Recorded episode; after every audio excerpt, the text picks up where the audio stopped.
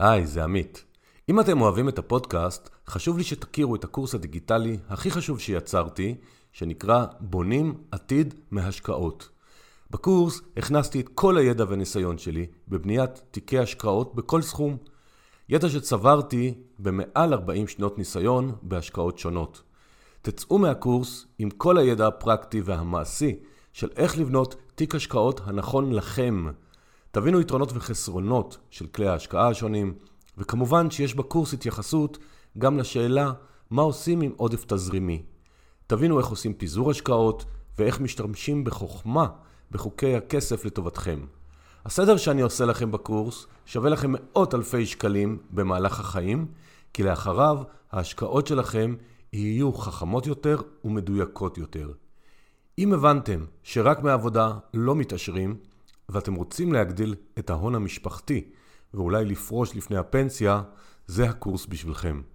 לפרטים והרשמה אפשר לפנות בדף הבית של האתר 2invest.co.il ולכם המאזינים היקרים שלי, יש הנחה משמעותית עם קוד קופון המילה השקעות. ועכשיו לפרק.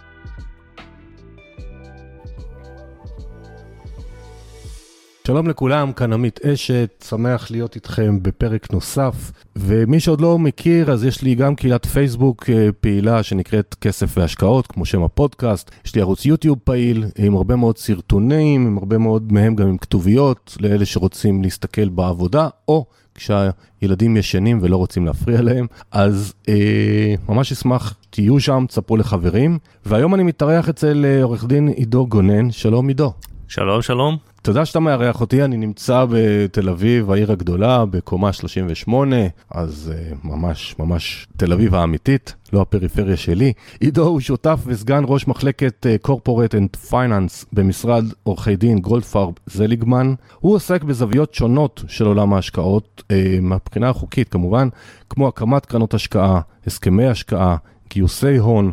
ועוד נושאים בעולם התוכן על זה, ועל זה אנחנו כמובן נדבר היום. עידו, אני רוצה להתחיל מה שנקרא ישר ולעניין בשאלה לאיזה סוג קרנות השקעה נדרשת רגולציה ולאיזה לא. כי אני, כמשקיע קטן ומאזינים שלנו, לפעמים אני רואה קרנות שיש להן רגולציה ויש כאלה שלא. מי צריך? אוקיי, okay, אז uh, uh, ננסה לעשות את זה פשוט. Uh, קודם כל, uh, קרנות נקרא להם uh, private equity שפונות למספר נמוך של משקיעים, uh, מתחת ל-35 נניח, אז uh, לא צריכות uh, תשקיף הנפקה כמו בבורסה, לא צריכות אישור של רשות ניירות ערך. בגדול אין עליהן רגולציה. כמובן תלוי במה הן עוסקות, יש למשל אם קרנות נותנות הלוואות אז הן צריכות רישיון מלווה. prevê רישיון אה, נותן אשראי מרשות שוק ההון, קרנות אה, ריט למשל, צריכות, יש להן רגולציה, אה, יש להן משטר די, די נוקשה של רגולציה. אנחנו נרחיב בהמשך על ריט, זה פרק שלם בשיחה. אוקיי. קרנות נוספות בעצם שמשקיעות בניירות ערך, אם הן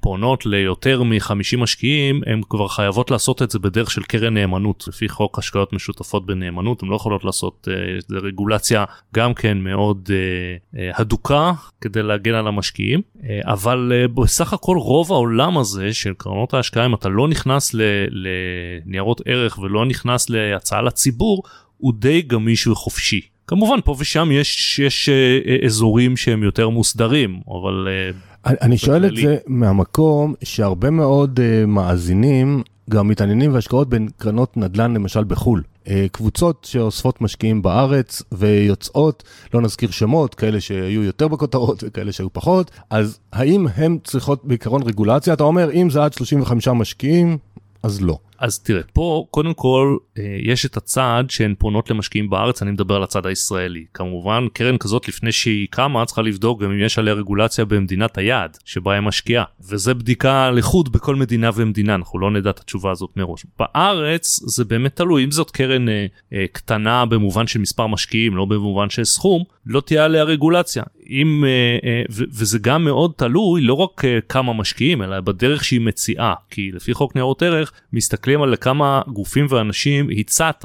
לא לא כמה בסוף השקיעו אה, למעט מה שנקרא משקיעים כשירים אם זה נאמר משקיעים מוסדיים. אז עוד מעט אנחנו נדבר על אה, כשירים גם יש לי שאלות על זה וה-35 מאזינים יקרים אה, זה מה שנקרא הרבה פעמים אתם שומעים אולי את המילה ניצאים אז זה כאלה שהציעו להם. אתה אמרת אבל משהו שמאוד מסקרן אותי אה, שמי שנותן אשראי הוא כן צריך אישור. כיום אנחנו רואים, ואנחנו מקליטים את הפרק אה, לצורך העניין בסוף פברואר 22, הרבה מאוד uh, הצעות אשראי חוץ-בנקאיות. עכשיו, אני לא מדבר על קרנות כרטיסי אשראי, יש חברות B2B כאלה, פרסון טו פרסון הלוואות שנותנות אשראי חוץ-בנקאי, והמון אנשים מציעים אשראי חוץ-בנקאי. הם כולם צריכים להיות תחת רגולציה? Uh, תראה, החוק, חוק המוסדרים זה נקרא, בגדול כל מי שנותן אשראי דרך עיסוק לא סתם אה, אתה נותן פתאום איזה עסקת אשראי צריך אה, רישיון אבל כמובן יש שורה שלמה של פטורים של גופים שלא צריכים רישיון כזה חלקם באמת זה הגופים שאתה רואה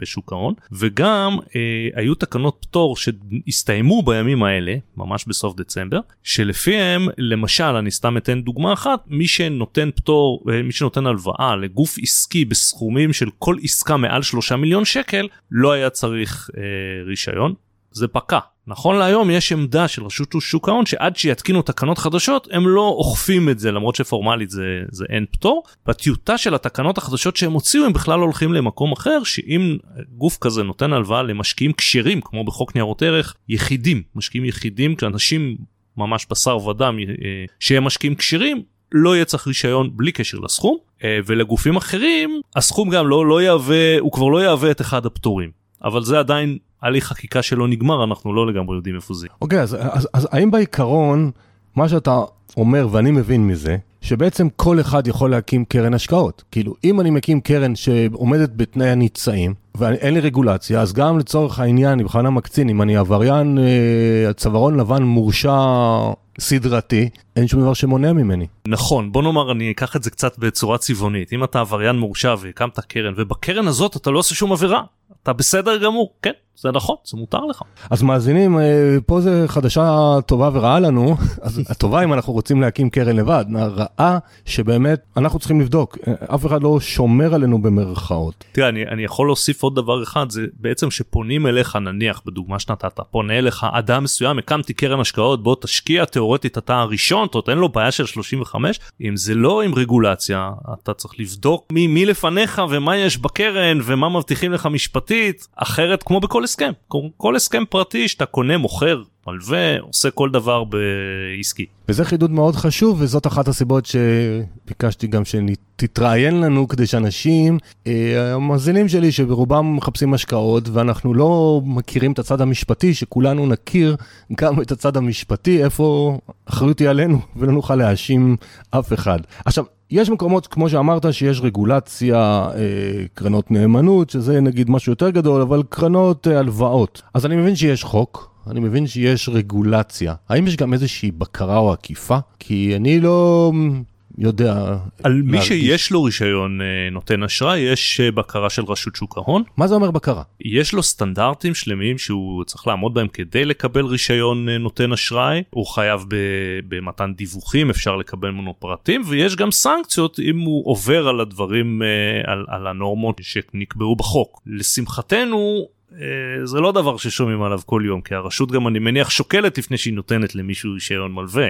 כן אבל אני זה שאני לא שומע על תביעות מבחינתי כפרנואיד זה יותר כי לא בודקים לא כי הם כולם צדיקים ולכן אני שואל אותך כמשפטן, האם באמת הם אחת לשנה, אחת לחצי שנה, מישהו טורח אה, לבדוק את המסמכים או שסומכים? תראה, אני לא נמצא בתוך רשות שוק ההון, ככה אני לא יכול לענות באופן מוסמך, אני מניח שהם בודקים, אבל זה דומה לכל רגולציה אחרת, אולי למעט בנקים, אבל גם ב... ניקח לדוגמה את אה, רגולציית ניירות ערך בנושא של הצעות לציבור. גם כאן אה, רשות ניירות ערך עושה פעולות אכיפה, אבל זה לא אומר שאין עבריינים שלא נתפסים, אין, אין לזה סוף. הבנתי. הבנתי. אני רוצה רגע שנתקדם, דברים שאין עליהם רגולציה, אבל אני כמשקיע קטן מרגיש שיש. לא פעם אני מגיע, אני לאו דווקא עמית, אני כמאזין ממוצע, לקרן השקעות, ניקח עוד פעם נדל"ן בחו"ל, כי זה שם אני נתקל בזה ביותר, ו...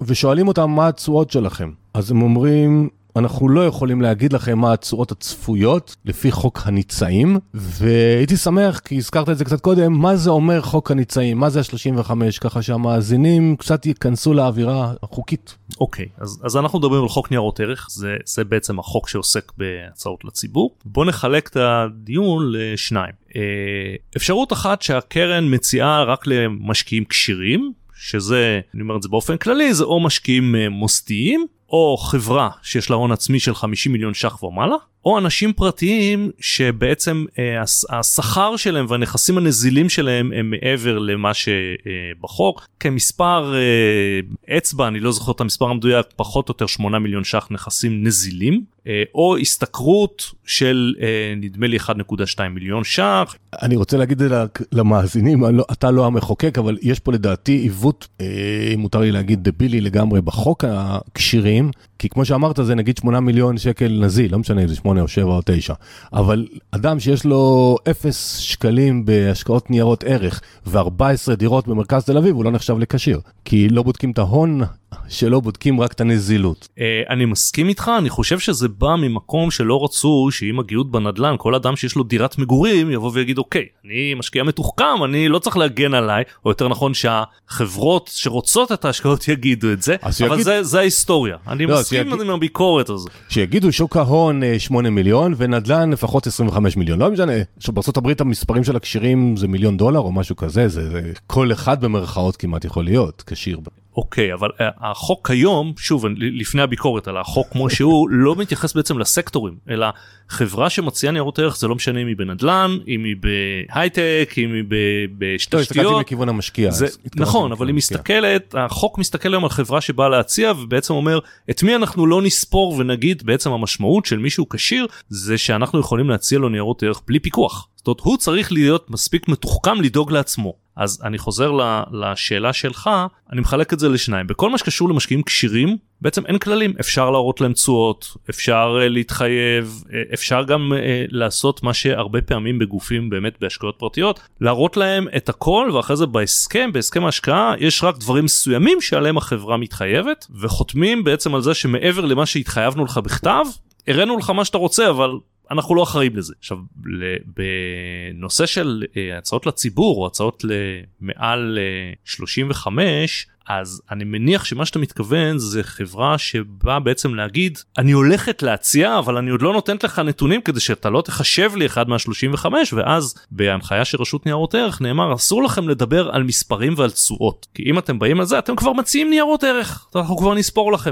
אם אתם רק אומרים אנחנו מיזם בשטח הנדל"ן אנחנו רוצים תכיר אותנו קצת ואם מעניין אותך אז אז נציע לך וניתן לך את התנאים uh, המלאים ואז כמובן אתה אחד מה-35 גם אם בסוף תגיד לנו לא, אתה לא, לא רוצה להשקיע. אז כן, אז זה גם קורה בקרנות השקעה בקבוצות בנדל"ן בחו"ל, גם אסור, אבל אני רוצה לנסות להבין ממך עוד היגיון בחוק שאני לא מצאתי בו היגיון, ואתה אולי תסביר לנו משפטית. גם כשאני בא לבית השקעות פרטי, לא משנה למי, גם לגופים, בתי השקעות גדולים, כאילו ציבוריים, ואני כמשקיע קטן אומר להם, אני רוצה לתת לכם 500 אה, אלף שקל לצורך העניין שתנהלו לי, אבל הבה תראו לי מה היו התשואות שלכם בעבר, שאני אחליט אם לבחור בית השקעות א' או בית השקעות ב'. הם אומרים לי, אני לא יכול להראות לך תשואות עבר, אסור לי. מה ההיגיון פה בחוק? אז ככה, פה זה, זה, זה בא מחקיקה אחרת, זה מחוק uh, הסדרת העיסוק בייעוץ השקעות. פה זה בעצם שילוב של שני דברים, גם של נורמות בעצם בחוק שבאמת קובעות בדיוק איך הם צריכים להתנהג, מה הם צריכים uh, להגיד לך, וגם שילוב של הגנה על עצמם. הם לא מוכנים להתחייב לך לתשואות ובייחוד כאדם ממוצע מהיישוב שבא לבית השקעות והוא לא מומחה השקעות הם לא רוצים שהוא יוכל לומר אפילו בתום לב אתם דיברתם איתי על אה, אחוז כזה וכזה שהשגתם בסוף השגתם לי חצי אז בואו תפצו אותי לא לא בשביל זה אני באתי. אה, משני הדברים האלה ביחד בא הדבר הזה שהם בעצם אומרים אם אני משקיע עבורך בשוק ההון אתה אני אשב איתך ואתה תאמר לי מה הסיכון שאתה רוצה אנחנו נרכיב ביחד פרופיל אם זה יהיה יותר מניות או יותר אג"ח או, או מה אתה רוצה אה, זה יהיה צמוד זה יהיה לא צמוד איזה מה אפיק הסיכון אבל אני לא מתחייב לך מה זה אה, ייתן בסוף כי מה יהיה מחר בבורסה אף אחד מאיתנו לא יודע בשום סקטור. זה בסדר זה שתמיד גם כתוב אה, תשואות עבר אינן מנבאות עתיד וכולי אבל אם אני בוחן בית השקעות א' או ב' איפה לשים את כספי ואסור להם להגיד לי מה הם עשו בעבר, אז איך הם מצפים שהמשקיע הקטן יבחר? סתם הגרלה? האם הפקיד שישב מולו היה נחמד והביא לו קפה טעים או לא. זאת אומרת, אני מרגיש שיש פה חוסמים מה, דווקא מהמשקיע הפשוט, מה שנקרא, מידע. תראה, אני לא בטוח, אני, אני פשוט לא זוכר את הזווית הזאת בעל פה, אני לא בטוח אם אסור להם לפי החוק להגיד תשואות, אבל צריך להבין שהתשואות הם לא של בית השקעות, כי יש להם המון המון מסלולים שהם מתאימים אותם, ברור. מתאימים אותם ביחד איתך, ותיאורטית הם היו יכולים להגיד לך תשואות עבר, אם היה להם מישהו אחר שהוא בדיוק בדיוק במסלול, ושאתה בחרת והוא באמת בשנים האחרונות לא זז מסלול, וככה הוא השקיע והיה להם מספר אמין. מה שאני לא לגמרי בטוח שיש להם אני לא אני לא התעסקתי בזווית הזאת מצד בית אוקיי. ההשקעות אז אני לא יודע להגיד לכם לפי החוק זה מותר או לא. הם אומרים לפחות שלפי החוק אסור אני בוא נאמין להם כי זה, זה אמצעי שיווק שאם היה מותר הם היו משתמשים בו. אז בוא נעבור קצת לעולם הסטארט-אפים שאני מבין שאתה מבין בו גם משפטית יושב לו מאזין או מאזינה ושוקלים אה, להקים לעצמם סטארט-אפ. Mm-hmm. איזה טיפים משפטיים ברמת המקרו אתה יכול להציע להם ככה על מה לשים לב? קודם כל הנכון הוא להסדיר את מערכת היחסים בין היזמים עצמם אה, לפני שאנחנו מגיעים לשלב הטוב נקרא לו שהצלחתם כי אם לא הצלחתם זה לא מעניין אבל אם הצלחתם ולא סגור בדיוק מה מגיע למי ומה קורה הלאה אז, אז אנחנו מגיעים לשלב הצרות והמלחמות שהוא פחות טוב ותמיד יותר קל להסדיר את זה בהתחלה כולם שמחים כולם רוצים וקל יותר להסדיר את הדברים ואחרי שהם מוסדרים גם כל אחד מבין שהם מוסדרים ואי אפשר לפתוח אותם. אה, זה הנקודה הראשונה. הנקודה השנייה ושוב זה לא תמיד ממש בשלב הסיד בשלב שפותחים את הסטארט-אפ אבל הנכון הוא לבוא עם מערכת אה, הסכמים בין אם זה בקשר לטכנולוגיה ובקשר לספקים כדי שמגיע אלינו משקיע החברה כבר תהיה מסודרת ברמה סבירה נכון שתמיד לפני שמגיעים לסיבוב נניח קרן הון סיכון אז אז מסדרים את זה יותר אבל תמיד נכון לעבוד מסודר בתשתית המשפטית מההתחלה זה מונע הרבה צרות בהמשך. כשאתה אומר אה, בין היזמים אז אתה מתכוון גם מי אחראי על מה והאם מישהו מביא הון ואם נפרדים, זאת אומרת מה, מה, מה אתה מתכוון במערכת בין היזמים?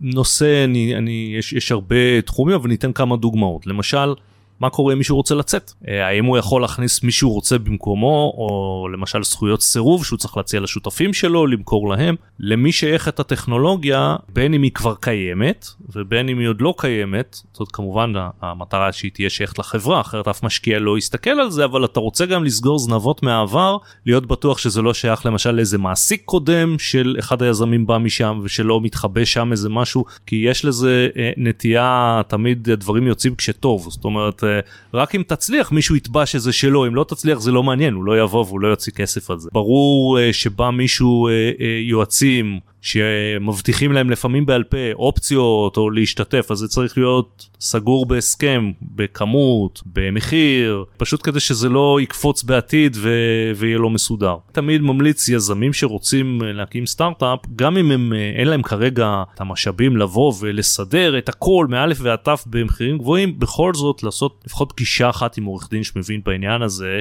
כדי שלפחות הבסיס של הבסיס או שהם יכינו או שהם ידעו שהם צריכים להכין. ונושא פטנטים, גם הרבה פעמים יזמים מתלבטים מה בכלל אפשר לרשום פטנט, האם כדאי לגלות למישהו מה הם עושים כי מפחדים שיגנבו להם, ככה מניסיונך מה, מה היית אומר על נושא הפטנטים? אני, אני ממש לא מתמחה בנושא הפטנטים אז אני לא רוצה סתם uh, להגיד אני אגיד רק דבר כללי שככל שיש טכנולוגיה שניתן להגן עליה כמובן שזה דבר נכון וחשוב uh, ושיבואו משקיעים בהמשך הם בוודאי יבדקו את זה זה ודאי נושא שראוי לבדוק אותו בהתאם לטכנולוגיה הספציפית אבל שוב זה לא התחום שלי אני לא רוצה לתת עצות uh, פרקטיות בנושא הזה. מעולה אז אני כקורא עיתונים וכלכליים בעיקר קורא הרבה על כל מיני נושא של אקזיטים גם לחברות גם לעובדות, לעובדים, אה, ועסקאות secondary. אתה יכול קצת להסביר לנו על העולם הזה, מה זה secondary, איך זה, כשעושים אקזיט, מי קובע, איך קובע, מה הולך לחברה, מה הולך ליזמים, מה הולך לעובדים, איך זה עובד בקיצור.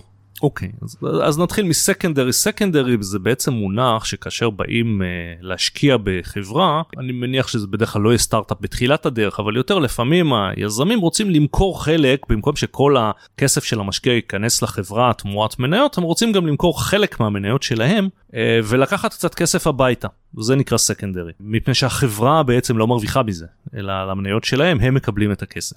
אקזיט זה משהו בעצם אחר, זה כשבא גוף מסוים וקונה בדרך כלל את כל החברה, לפעמים לא, לפעמים הוא קונה רוב, לפעמים היזמים נשארים, אבל בדרך כלל קונה את כל החברה, ואז בעצם את ה... קונה בדרך כלל זה לא מעניין הוא משלם את התמורה כך וכך מיליונים אה, ומבחינתו כל עוד זה נעשה בהתאם להסכמים הוא לא רוצה בעיות אחרי זה מי שיקבל את זה יקבל זה לא מטריד אותו. עכשיו יש פה בעצם איזשהו מדרג כי בדרך כלל החברה הוקמה היו שם רק היזמים בהתחלה הם היו 100% אחרי זה הם הכניסו נאמר אנג'לים אז נכנסו אנשים נוספים שיש להם חלקים במניות. אה, אחרי זה הגיעו עובדים ויועצים שהרבה פעמים חברה בייחוד בתחילת הדרך אין לה הרבה כסף אז היא משלמת להם מעט במזומן וחלק באופציות או מניות שבעצם הייעוץ או העבודה ניתנים אה, בתמורה. אחרי זה מגיעים משקיעים אה, נקרא להם משקיעים פריפרד יש להם איזשהו הם בעצם אומרים אני אקבל מניות מסוג יותר טוב משלך כי אני מסכן את הכסף הגדול ואז מה שאני רוצה בתמורה שאם נצליח אז אני מקבל נאמר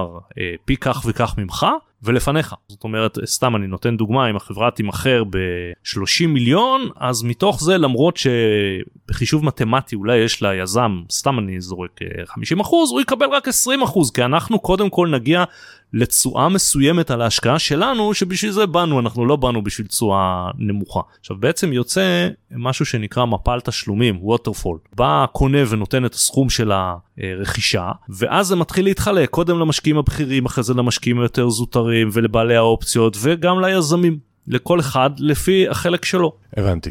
ועובד שמגיע, אז האם יהיה באקזיט סוג של secondary או לא, הוא לא יכול לדעת. הוא יכול לדעת אם הוא מקבל אופציות ואולי הם יהיו שוות פעם, אולי לא. אה, אבל ה secondary רק הבעל, בעלי החברה הם בעצם קובעים? ב secondary, כן, כי ב secondary זה בעצם רק מי שיכול למכור מניות. עובד שיש לו אופציות, אין לו עוד מה למכור, הם עוד לא מומשו. בדרך כלל כל עוד הוא עובד והאופציות שלו אה, הן אופציות, הן לא ניתנות להעברה. כי בעצם המטרה של האופציות מעבר למטרה של לתגמל אותו ב, אם, אם יהיה טוב, היא גם לתמרץ אותו להישאר בחברה כי האופציות בדרך כלל הוא מקבל אותן במנות שאם הוא עוזב באמצע אז את המנות הבאות הוא לא מקבל. כיזמים אנחנו לא רוצים שהוא ימכור עכשיו אנחנו רוצים שהוא ייהנה בסוף ועד אז שיישאר ויתרום כמו כולנו. כן, אבל פשוט בחלק מהחברות הגדולות כנראה נותנים גם מניות, גם אופציות, כי בשנה, שנתיים האחרונות קוראים בעיתון שמלא עובדים גם בסקנדרי קיבלו מיליונים של שקלים, כנראה, אז מה שאתה אומר, שהיה להם מניות, לא רק אופציות כשהם נכנסו לחברה, או תוך כדי.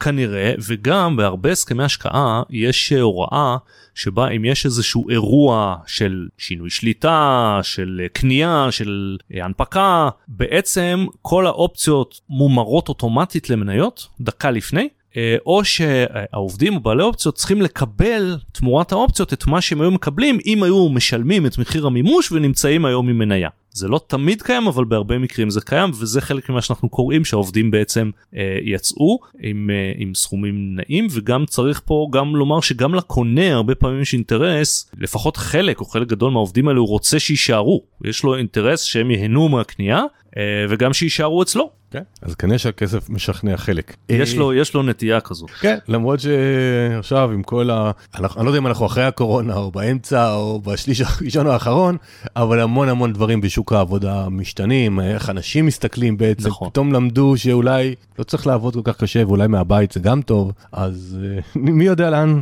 לאן זה ילך. אני רוצה רגע לחזור למאזינים שרוצים להשקיע בקרן השקעות כזו או אחרת, בוא נקרא לזה לא כשירים ועד 35 ניצאים, לא מדבר על קרן okay. אוקיי. נאמנות uh, שהיא ציבורית. רק לומר, ה-35 שדיברנו זה בשנה, בתקופה של 12 חודשים. תאורטית, קרן כזאת יכולה בעוד שנה, אם נניח גייסה היום, בעוד שנה יכולה לגייס עוד 35. בדרך כלל זה לא נעשה ככה, קרן שפועלת פונה למספר קצר, בדרך כלל תיסגר ולא תציע שוב, אבל לאותם... אה, הבנתי. אבל סתם כהערה. לא, זו הערה חשובה, כי אסוציאציה זה מביא לי משהו שלא קשור לזה. השאלה שרציתי לשאול, הרבה פעמים באים אליי שאני עושה ייעוצים פיננסיים, ואומרים לי, בוא תעבור על החוזה שהציעו לי. עכשיו, אני לא משפטן, אני לא, אני אומר, אני יכול להסתכל, להגיד לכם את דעתי הלוגית, אבל אני לא מבין בזה. ואז הרבה פעמים עולה השאלה, תגיד לי, כדאי לקחת עורך דין. עכשיו בוא נדבר על השקעה של סדר גודל 50 עד 100 אלף דולר, שבדרך כלל זה השקעות לשלוש, ארבע שנים, עם כל מיני הצעות כאלה ואחרות. בנקודת המבט המשפטית, מתי היית ממליץ כן, מתי לא, בעלות תועלת, אה, איך, איך אתה רואה את זה? אה, קודם כל זו באמת שאלה של אה, עלות תועלת. מהבחינה המשפטית, אם, אם רק לרגע נשים עלויות בצד, כמובן שכן. כי, כי בלי שאדם מהיישוב, בלי שייקח עורך דין, הוא לא באמת יודע מה, מה, מה מתחבא שם בפנים. Uh, עכשיו זה גם תלוי מי משקיע איתך. זאת אומרת, אם למשל אתה שותף להשקעה שיש גוף אחד גדול שבדק ואתה יודע ומתחייבים לך שאתה מקבל את אותם תנאים, זאת אומרת מתחייבים כמובן במסגרת ההסכם, צורך שלך בהגנה הוא יותר נמוך. אם לעומת זאת באים אליך לבד, אתה הראשון נאמר, uh, אתה לא יודע מה בדיוק יש פה, אז, אז ברור שאתה יותר צריך עזרה משפטית וכמובן אני חושב שהדבר החשוב ביותר הוא מה משמעות הסכום שאתה משקיע עבורך. זאת אומרת יש אנשים שעבורם היה לי אפילו מקרה כזה כשהייתי עורך דין מתחיל בא אדם מסוים ובאמת הכיר את היזם שמאחורי החברה ורצה להשקיע 50 אלף דולר שלי אז בשנה הראשונה שזה היה נראה לי סכום עצום לאדם פרטי והוא אמר לי שאני הצגתי את היזם הוא אמר לי עזוב אם, אם אתה אומר לי שזה אה, אה, אתה אז כאילו היזם אומר לי שזה בסדר זה לא אכפת לי זה סכום שבשבילו אני אפילו לא אתחיל להתעסק בזה אז כמובן מאוד תלוי בסכום ההשקעה עד כמה הוא מהותי עבור המשקיע ככל שהוא יותר מהותי ככה יותר צריך להגן עליו. מעולה. ונקודה אחת נוספת שהיא מאוד חשובה וזה בעיקר בהשקעות פרטיות לא בהכרח בקרנות לפעמים אתה תראה בהסכם שאתה היום שם אה, סתם אמרת 50 אלף שקל אבל אתה מתחייב לא. במקרים מסוימים לשים יותר וזה מאוד חשוב כי אתה עלול לגלות שבסוף הסכום שאתה משקיע הוא הרבה יותר ממה שחשבת. כן. זאת אומרת כעורך דין קשה לי להגיד שיש מקרים שבהם אתה לא צריך עזרה משפטית לא רק כי אני במרכאות אינטרסנט אלא כי באמת אתה לא יודע מה מתחבא שם. נכון וזאת באמת דילמה ד, דילמה שאין לי לי אישית אין אף פעם תשובה טובה אני גם אומר לאנשים. ת, ת, קודם כל תשאלו את השאלה שאתם רוצים לשאול מבחינת שכל ישר, ואם זה עובר את המבחן שלכם, אז באמת אה, שווה לראות משפטי הרבה פעמים, אבל זה נורא אינדיבידואלי. אני מסכים, המקרה שזה תמיד מזכיר לי זה כמו אדם שהולך לקנות דירה, נניח אה, דירה שנייה, אבל עדיין זה סכום מאוד מהותי עבורו, והוא אומר מה, עכשיו הוציא כמה אלפי שקלים טובים על עורך דין, שבעצם אני צריך את הכסף לדירה? התשובה היא כן. כי אם זה סכום מהותי עבורך, אז uh, אין מה לעשות, אתה צריך את ההגנה. יש בו איזשהו גם פתרון ביניים, מבחינתך הוא יראה כפתרון גרוע, אבל מבחינתי, מהצד של המשקיע הקטן והמאזינים, לפעמים הוא פתרון חצי טוב, זה כן לדבר עם העורך דין שכתב את ההסכם לטובה בחברה. זאת אומרת, יש חברות שמסכימות שתדבר עם העורך דין, שיציג, לפחות יסביר לך מה הוא כתב. ברור שהוא לא מייצג אותך, ברור שהוא אינטרסנט, אבל גם מזה לפעמים אפשר אה, לקבל קצת יותר הבנה מה בין השורות. אה, נכון ולא נכון כי כי זה תלוי מי השואל. אם זה משקיע קטן שלא מנוסה בהשקעות לא תמיד הוא יבין הוא יכול עורך הדין של הצד השני לתת לו תשובות שלא תוכל להאשים אותו שהוא אה, אה, נאמר שיקר אבל אבל אתה לא תבין את התשובה המשפטית. זאת אומרת כעורך דין אני לא יכול להסכים לזה.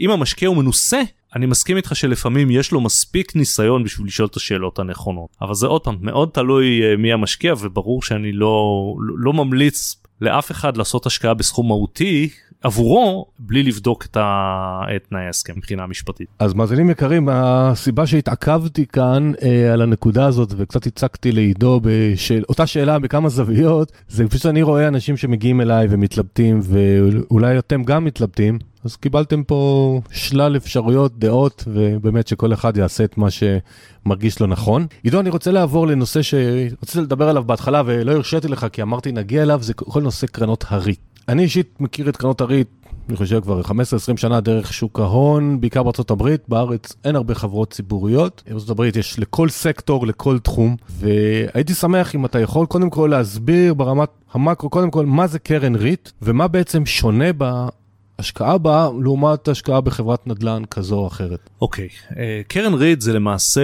אה, אם נפשט את זה, זאת, בישראל זאת חברה ציבורית, היא חייבת להיות ציבורית, שמשקיעה בנדל"ן מניב, אה, או למגורים או למסחרי או שילוב שלהם, ובעצם היצור הזה שנקרא קרן ריד נולד מתיקון לפקודת מס הכנסה, קרן הריט הראשונה אני חושב שנוסדה ב-2006 או 2007 ובעצם המטרה של המחוקק הייתה לאפשר לאנשים מהיישוב להשקיע בנדלן בלי שהם יצטרכו באמת לקנות נדלן. מה, למה הכוונה? אם נניח אני רוצה להשקיע באופן אישי במגדל משרדים כנראה שאין לי את העשרות מיליונים שאני צריך בשביל לקנות את זה אבל יש לי לקנות מניות בבורסה בקרן ריט והקרן הזאת שכפופה להרבה רגולציה כמו שעוד מעט נרחיב היא קונה נאמר מגדלי משרדים שהם מניבים. זאת אומרת המשרדים מושכרים ואז יש אה, דמי שכירות שכל הזמן משולמים באופן שוטף. וכאן החוק מחייב את קרן הריט בשני דברים. קודם כל הוא מחייב אותה לחלק דיבידנדים. זאת אומרת המשקיע בסוף מקבל משהו שהוא תחליף דמי שכירות נקרא לו. הוא מקבל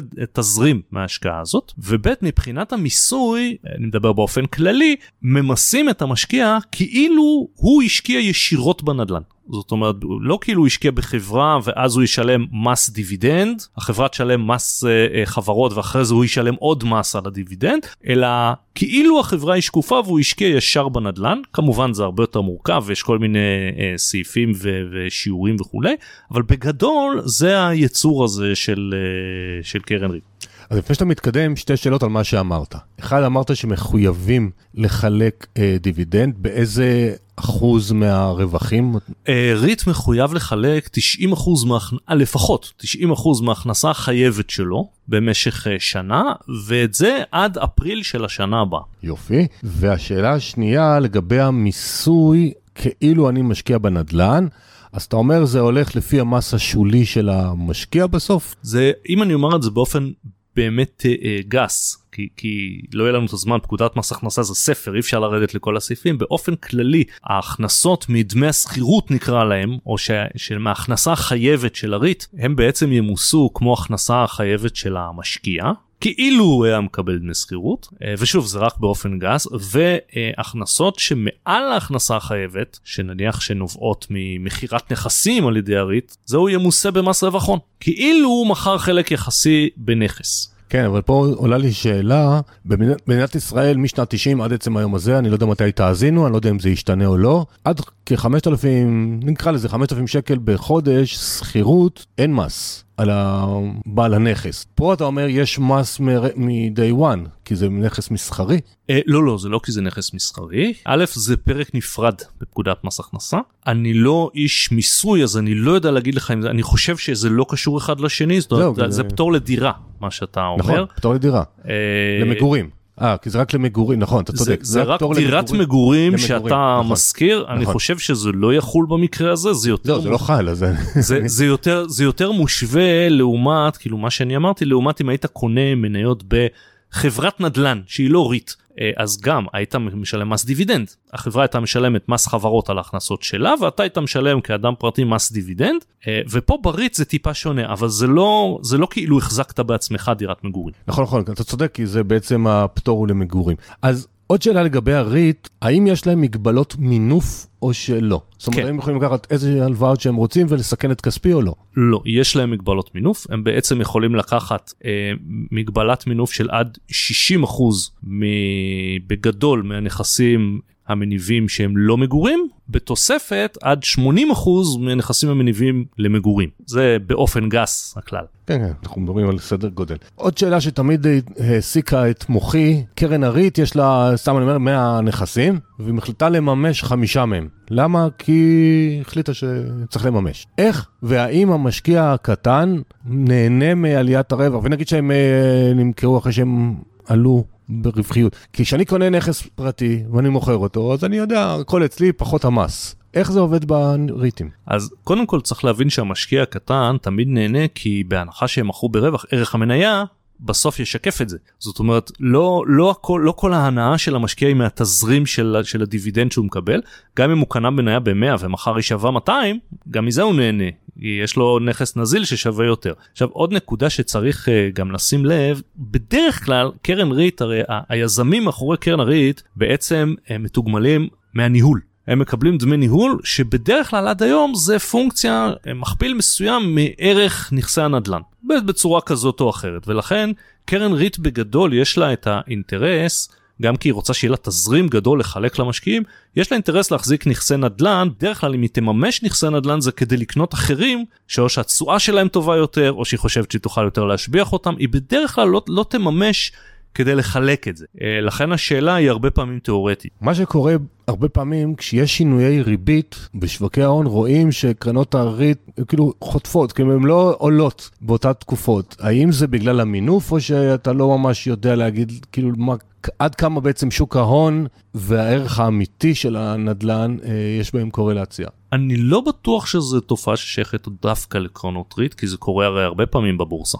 כן, ש... אבל בריט על פניו, אה, אה, הן או לא ממונפות, או שהנדל"ן באותה תקופה עולה. זאת אומרת, הוא לא יורד, אה, הוא לא תנודתי כמו, כמו שוק ההון שיש לו קריזות פעם. לא, אני למטה. בעצם מתכוון שיכול להיות שזה הבדל בביקוש והיצע של המשקיעים, מה הם קונים ומוכרים, שזה כן מושפע מהעלאת הריבית. אני לא יודע אם יש השפעה בתוך ניהול קרן הריט לדבר הזה, אבל לא התעמקתי בשאלה הזו, לא יודע מעבר לזה, מעבר לזה שזה כמובן משפיע על הביקוש והיצע בין המש... של המשקיעים. הבנתי. עכשיו, כללית, קרנות ריט, מה היתרון ליזמים להקים קרנות ריט. זאת אומרת, המשקיעים הבנו, אני יכול בשקל לצורך העניין להיות אה, שותף בבניין משרדים שאנחנו יושבים עכשיו, קומה 38. אבל מה היתרון של יזמים להקים קרנות ריט? היזמים מקימים את קרנות הריט בעצם כדי ליהנות מדמי הניהול. הם מביאים לפעמים את הנדל"ן או הכסף הראשוני, ובעצם המשטר של קרנות ריט uh, של פקודת מס הכנסה מחייב את, הרזם, את היזמים ללכת ולרדת באחוזי ההחזקה שלהם.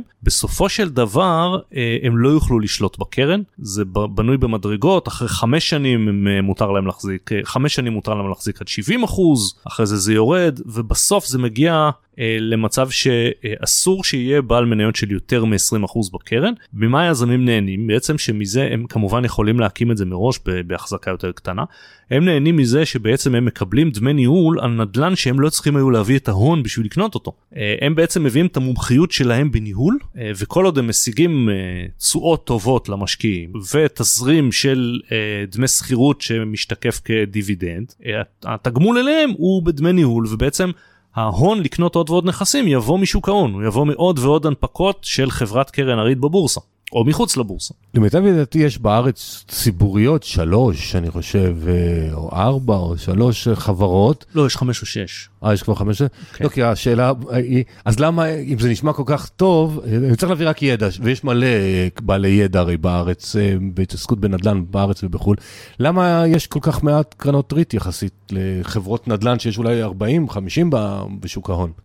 זה נובע מכמה וכמה דברים. קודם כל, שתי קרנות הריט הראשונות שקמו ריט אחד וסלע ב-2006-2007 הם באמת היו הרבה שנים לבד לא לא הקימו אה, קרנות נוספות. אה, מאוחר יותר גם אה, תוקן החוק וקמה קרן הריט השלישית שזאת מניבים אה, שעוסקת אה, גם ב, ב, לא במגורים אלא במסחרי לוגיסטי וכולי. למעשה קרן הזאת ש, שלנו היה העונג להשתתף במצד המשפטי בהקמה שלה בעצם הייתה עדיין לפני תיקון החוק התיקון הגדול שבא עם קרנות הריט למגורים אה, ו, ובזמן שהיא קמה היה צריך להגיע לבורסה תוך שנה מהקמה שזה משימה לא פשוטה כי צריכים להגיע עם הון אה, לנכסים של 200 מיליון שקל. אה, ובאמת אה, אני לא יודע להגיד אם היו אחרים חוץ ממניבים שניסו לעשות את זה אבל זה לא היה דבר קל. היזמים פשוט היו מאוד מנוסים בתחום שלהם והצליחו לעשות את זה. אחרי זה החוק תוקן ובעצם הייתה אז גם אה, הרצון הרצון של הממשלה והכנסת לעודד מאוד דירות להשכרה למגורים והם רצו לעודד יזמים להקים קרנות ריט למגורים ולכן הם הקלו את הכללים שלמגורים כבר אפשר היה לחכות שלוש שנים עד להנפקה זאת אומרת זה נותן זמן התארגנות הרבה יותר גדול. אה, הם הקלו גם על קרנות אה, לנדל"ן מסחרי שצריכות להגיע להנפקה תוך שנתיים והם גם אפשרו בהתחלה כשקמו קרנות הריט הראשונות מההנפקה כבר אסור היה שיותר מחמישה אנשים יחזיקו יותר מחמישים אחוז מהמניות שזה מאוד לא פשוט לדאוג לפיזור כזה. ובתיקון הזה אפשרו בהתחלה כמו שאמרנו קודם 70 אחוז אחרי זה לרדת זאת אומרת זה נעשה יותר קל להקים את זה. מה שכן אני יכול להגיד מהצד השני אחרי תיקון החוק היו למשל אצלנו בהתייעצויות לא מעט יזמים שהלכו להקים קרן ריט למגורים והם גילו שזה לא כל כך פשוט אה, מהבחינה המסחרית ולכן קמו 2-3 כאלה ולא יותר. אה, אני יודע להגיד שיש בשוק כאלה שמתעניינים בזה גם היום אנחנו כמובן לא יודעים אם הם יקימו או לא. פשוט אני רואה בארצות הברית שיש המונים וגדולות, ובכל סקטור כמעט שאתה רק חושב עליו, אז תמיד סקרן אותי למה, עוד פעם, אנחנו יותר קטנים כמובן בישראל, אבל הפער הזה בין תחומים, אז הבנתי שיש רגולציה גם פה. יש רגולציה. לא, זה טוב שיש רגולציה, אבל כנראה היא חלקם יותר אה, מקשה, אבל מעולה. אני כמשקיע רוצה שיקשו כדי שאני אהיה בטוח. אנחנו מגיעים, מתקרבים לסוף, אז יש את אחד הדברים שאתה...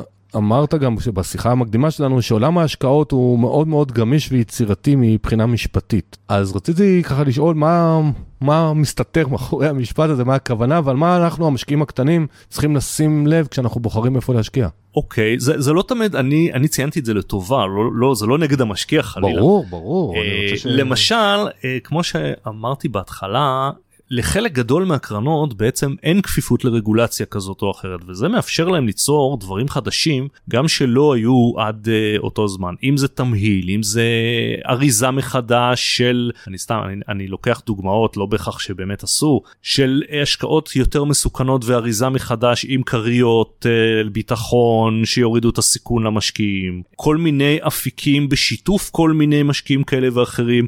זאת אומרת זה לא חייב להיות אותו שטאנץ של שותפות מוגבלת שאנחנו רואים הרבה פעמים בקרנות ההשקעה. זה זה יכול להיות דברים אה, שמממנים פרויקטים שונים שמממנים הלוואות. ראיתי הרבה מאוד דברים שבאמת אה, באו יזמים ואמרו אוקיי עשו את זה עד היום ככה אני רוצה לעשות את זה אחרת אני מבין שיהיה לי קושי שיווקי. כי תמיד אה, משקיעים קל להם יותר להשקיע במה שהם כבר השקיעו באותו מבנה ואני מבין משהו חדש אני מבין שזה לא יהיה לי פשוט. אבל אם אני אבוא ואני אראה לו שזה עובד אומרת שהמודל החדש הזה עובד ויכול להיות מצד אחד הוא באמת עושה מה שלא עשו לפניו מצד שני יכול להיות שהוא יהיה הראשון שירוויח כמובן כמשקיע ברור שצריך להסתכל על זה גם בחשדנות בריאה זה ברור אבל זה גם יכול לצאת מזה דברים מאוד טובים אני אומר את זה דווקא לצד החיובי לא לצד של אה, כל מיני אה, נוכלויות למיניהם זה לא זאת לא הייתה הכוונה. לא לא נוכלויות. עכשיו מה, מהצד המשפטי אה, לנו כעורכי דין שמתעסקים בדבר הזה זה הרבה פעמים אתגר מפני שצריכים לבנות משהו שלא בנו קודם זה תמיד צריך להסתדר גם מהזווית המיסויית שבודקים את זה כי אם תפיל על המשקיע מיסוי כבד אין טעם להשקעה שלו הוא לא לא ילך על זה. אבל הדבר הכי הכי מאתגר זה לעשות משהו שעוד לא עשו ולהתאים את זה את, ה, את הקרן שאנחנו בונים שהיא בעצם כמו שתופרים חליפה לפי מידה. זאת אומרת לאותו יזם שבא אלינו ורוצה להשיג תוצאות מסוימות אה, אני רואה את זה שאם אני אציע לו לעשות את מה שעשו אתמול זה לא תמיד נכון. יחד עם זה אני כן אומר לא רק למשקיע אלא גם לצד של היזם בוא אם יש משהו ש...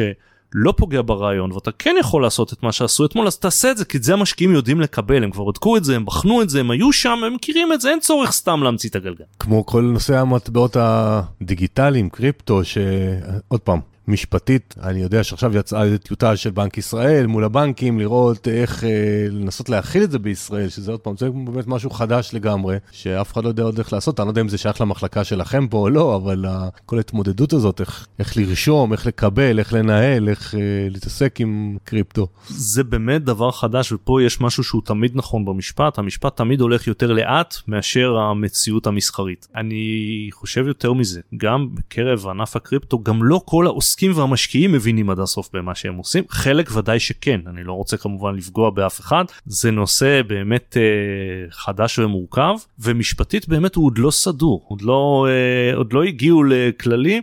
כמו אגב כמו שאנחנו רואים היום בזווית אחרת לגמרי חברות האינטרנט והטכנולוגיה הגדולות כמו גוגל פייסבוק שהמחוקק האמריקאי פתאום מבין שצמח לו משהו שהוא לא חשב עליו מראש ותמיד המציאות המסחרית תהיה יותר חזקה ויותר מהירה. גם הם יודעים לקחת עורכי דין מאוד טובים הגופים הגדולים וכאלה שהיו פעם בפנים וגם אמזון כל האלה שמשחקים עם המיסוי ממדינה למדינה. ו... בוודאי. אה, בסדר מה שמותר לפי החוק. נכון נכון נכון. טוב, אז הגענו לחלק האחרון, שאני אוהב אותו וגם הרבה מהמאזינים, ואני מבקש מכל מרואיין שלושה טיפים לסיום, טיפים או שדיברנו עליהם ולארוז אותם מחדש, או משהו שלא דיברנו עליו, יכול להיות קשור לכסף, השקעות, משפטים, או החיים עצמם. טוב, uh, לחיים עצמם אני לא מתיימר לתת טיפים, לא, לא קטונתי. בנושא המשפטי הייתי, הייתי אומר כמה דברים. האחד אני אה, אולי אסכם בשתי מילים את מה שדיברנו בנושא ה- היצירתיות. בגדול אני חושב שהסתכלות אה, אה, משפטית נכונה היא כזאת שמצד אחד תגן אם זה משקיע או, או יזם או לא משנה מי לפנינו תגן על, על הדברים על הסיכונים שאפשר להגן מפניהם ומצד שני תנסה להיות כמה שיותר אה, פשוטה מצד אחד וכמה שיותר uh, תפורה למצב ש, שאותו גוף שנמצא בפנינו רוצה להגיע אליו מבחינה עסקית. אם אני אגיד את זה בצורה ציורית אנחנו מעדיפים uh, לכל בעיה למצוא פתרון ולא לכל פתרון למצוא בעיה זה דבר אחד. הדבר השני הוא מה שדיברנו קודם אם זה מצד המשקיע uh, לבדוק את מה שהוא עושה זאת אומרת אם זה לא משהו עם רגולציה משהו ציבורי שהוא יודע שיש גוף שמגן עליו אז להסתכל מי משקיע איתו מי כבר השקיע באותו מיזם האם זה גופים ידועים וכולי ולדעת כן לקחת את הייעוץ המשפטי הנכון כדי להגן עליו ולא uh, סתם להסתכן אלא אם באמת הוא משקיע מאוד מנוסה שבטוח שיש לו את הכלים uh, לעשות את זה. Uh, ומהצד של היזמים uh, לדעת וזה ראינו גם במקרים שוב אמרת בצדק בתחילת השיחה שלנו בלי שמות יש גם כאלה שלא ממש בדקו את המותר והאסור ויצאו עם קרנות כאלה ואחרות ויכולים לגלות אחרי זה שהמצב הוא לא נעים שהם עברו על כמה חוקים ושמה שהם עושים אסור לעשות ואני אומר גם uh, שלפעמים באמת לפעמים זה בתום לב, זאת אומרת היזם באמת לא יודע שיש רגולציה בשטח שהוא חושב שבכלל לא רלוונטי לו, אבל כן זה חל עליו והוא מחויב לזה. אז גם יזמים לפני שמקימים מיזמי השקעה כאלה ואחרים, כדאי שיקבלו את הייעוץ המשפטי הנכון. מעולה, מעולה. תודה רבה עידו, תודה רבה. תודה שהזמנת אותי. מאזינים יקרים, אני מקווה שעכשיו אתם גם מבינים כמוני עוד קצת את ההיבט המשפטי, מה מותר לנו, מה אסור לנו, על מה לשים לב. ואותי אישית גם מאוד סקרן כל עולם הריט קצת לשמוע איך זה בזווית המשפטית. אז תודה שהייתם איתנו, אני אשמח שתספרו על הפודקאסט כסף והשקעות לכל מי שמחפש לצמוח כלכלית, ונשתמע בפרק הבא. אני עמית, תודה.